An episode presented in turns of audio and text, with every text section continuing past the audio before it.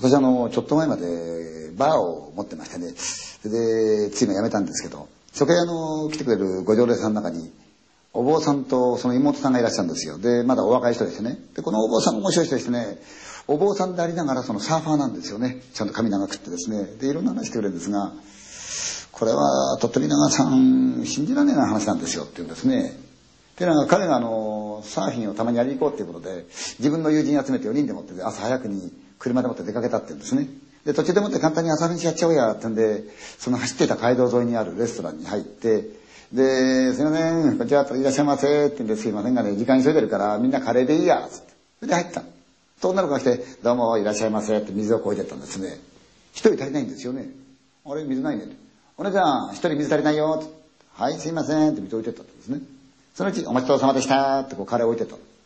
今水が来なかった彼のところにまたカレーが来ないんですね。お前んとこ何にも来ないね、本当に。カレーも来ないねって笑いながら、すいません、一つまだ来ないの？って言ったら、あ、忘れます、すいません。申し訳ないです。って言って、遅れてカレーが一個ついたんですね。え彼のところ水も来なければカレーも来なかったんですね。で、まあ、何のかんだ言いながら食べて、じゃあ行こうか、つって車に乗って出かけたんです。で、泊まる後の旅館なんですが、これがあんまり朝早いもんですから、まだこの、要するに、チェックインできない状況なんですね。で、まあいいや、じゃあ入る前に一人にしようじゃないかってんで、みんなそこでもって着替えちゃいましてね、ウエットスーツを着て、それで板持って海に出ちゃった。嫌だ、かだやってるうちに結構盛り上がっちゃいましてね。で、みんな上がってきたのが昼頃だったんですよね。いや、随分アウェイだったり疲れちゃったな、と見てみると、その、カレーも水も来なかった彼がいないんですね。俺、あいつどうしたの？いないじゃないかと。いないね。いや、どっかでもって可愛いことぶっけてしけ込んでんじゃねえかってんで、そうだな、ほっとけばいいや。で、また一人来てたんで、一人にしようかってんで、またみんな板持って出て遊んでた。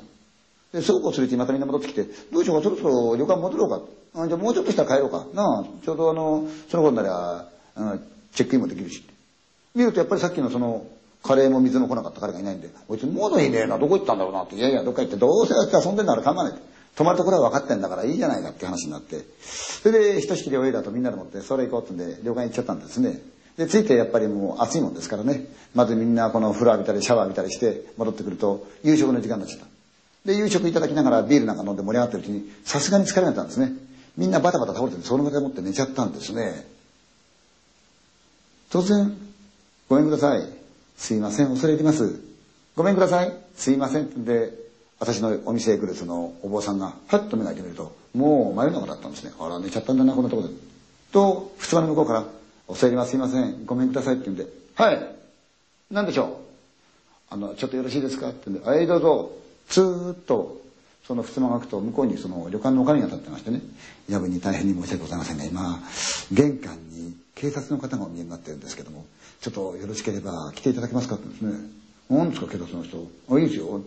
で、階段降りて行ってみると、薄暗い玄関のとこに男が一人立っておりましてね、実は私こういうもんなんですが、警察たちを見せて、あの、突然で申し訳ないんですがね、ご一緒に来た中で、まだお帰りになってない方いらっしゃいませんか？おお、いますけど、何かあったんですか？いや、そのことでちょっとお願いに来たんですが、いや、あいつ何か言ったんですか？なんか事件でも起こしたんですか？いや、いや、そういうんじゃないんです。なんか、まずいこと。えー、すいませんが、ちょっとあの、ご足労願いませんかね？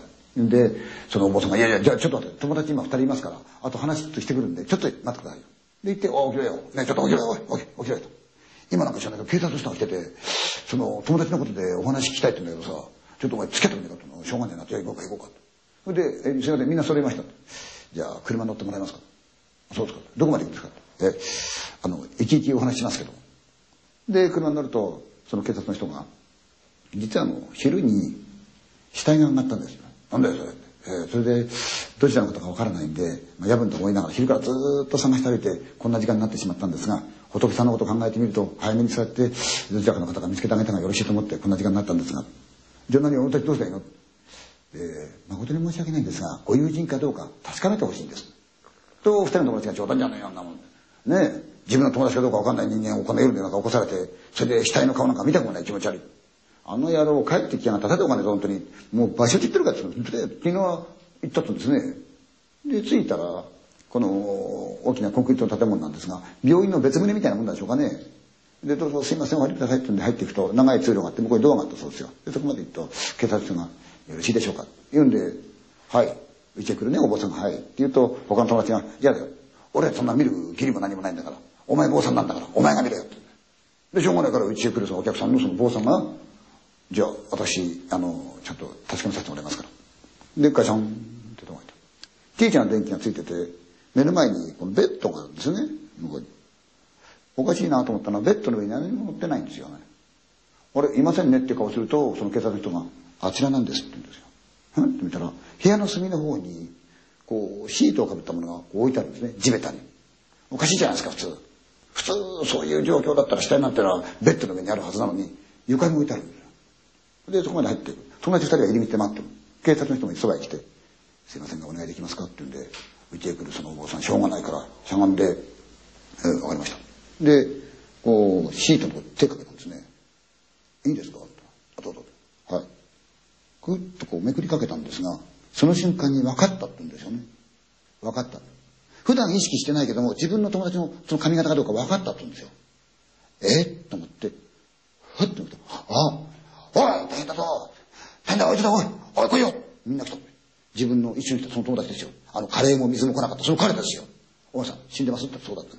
なんでどうしていや、それが、でずーっと見ていくと、ウェットスーツ着たまま、眠るように彼は死んでるわけですよね。じゃあすいませんが、あの、こちらの家族の方にご連絡したいんで、教えてもらえますかいや、いや、そっち、すぐ僕、今、連絡しますから。つって、友達の一人が走ってった、電話のところへ。で、その刑事さんも、じゃあちょっとすいません、つって、はい、わかりました、はい、ご友人の方今、あの、確認しましてですね、えー、確かに間違いなく、はい、そうです、ええ、ええ、ええ、やってた。で、うちへ来るその坊さんは、こう、お参りをして、それで、こう、様子を見ていたりどうしたんだろうなってやってました。で、ふらふらこう見てたんですね。と、ひとしきりやっておりましたらね、もう一人の友人が、おい、俺さっきから気になってるんだけど、おかしいと思わないか？ん？いや、ちょっとおかしいと思わないか？これ床に寝てるだろ？それで見てみろよ。人一人の長さってのは大体決まってるもんだぞ。これやけに長くねえか？確かに気にはなった長いんですよ、シートかぶってるその死体の。戻ってきた警察官に、お前さん、これ随分長いですよねって言ったら、え、何ですか？っていや、これ見てもいいですか？って言ったらえー、構いませんけど。で、またしゃがんで、クッとのシートを持ったんですね。電話してて止まって戻ってきた。三人がじっと見てる。うちに来るそのお坊さんがクーッとめくってった。その友達の顔があって、ウェットスーツがあって、ずーっとめくってったですね。そうすると、腰があって太ももがあって、膝のあたり、うっちゃった瞬間に、暗闇の中でもって、こう、灰色のような、なんかもやもやもやって見た。なんだ？髪の毛らしいんですね。なんだろうと思って。はあ驚いた。というのは友達のこの足のところに、ばあさんがガーッとついてた。もちろんこれ死体ですよ。お前さんこれ何ですか？いや、これあの、4日前にこの海に落っこって行方不明になったばあさんなんだと。4日前のばあさん？そのばあさんの死体がどうして俺の友達の死体に抱きついてるんだ？言ったら警察官が、いや、その理由がわからないんで今困ってるんですよ。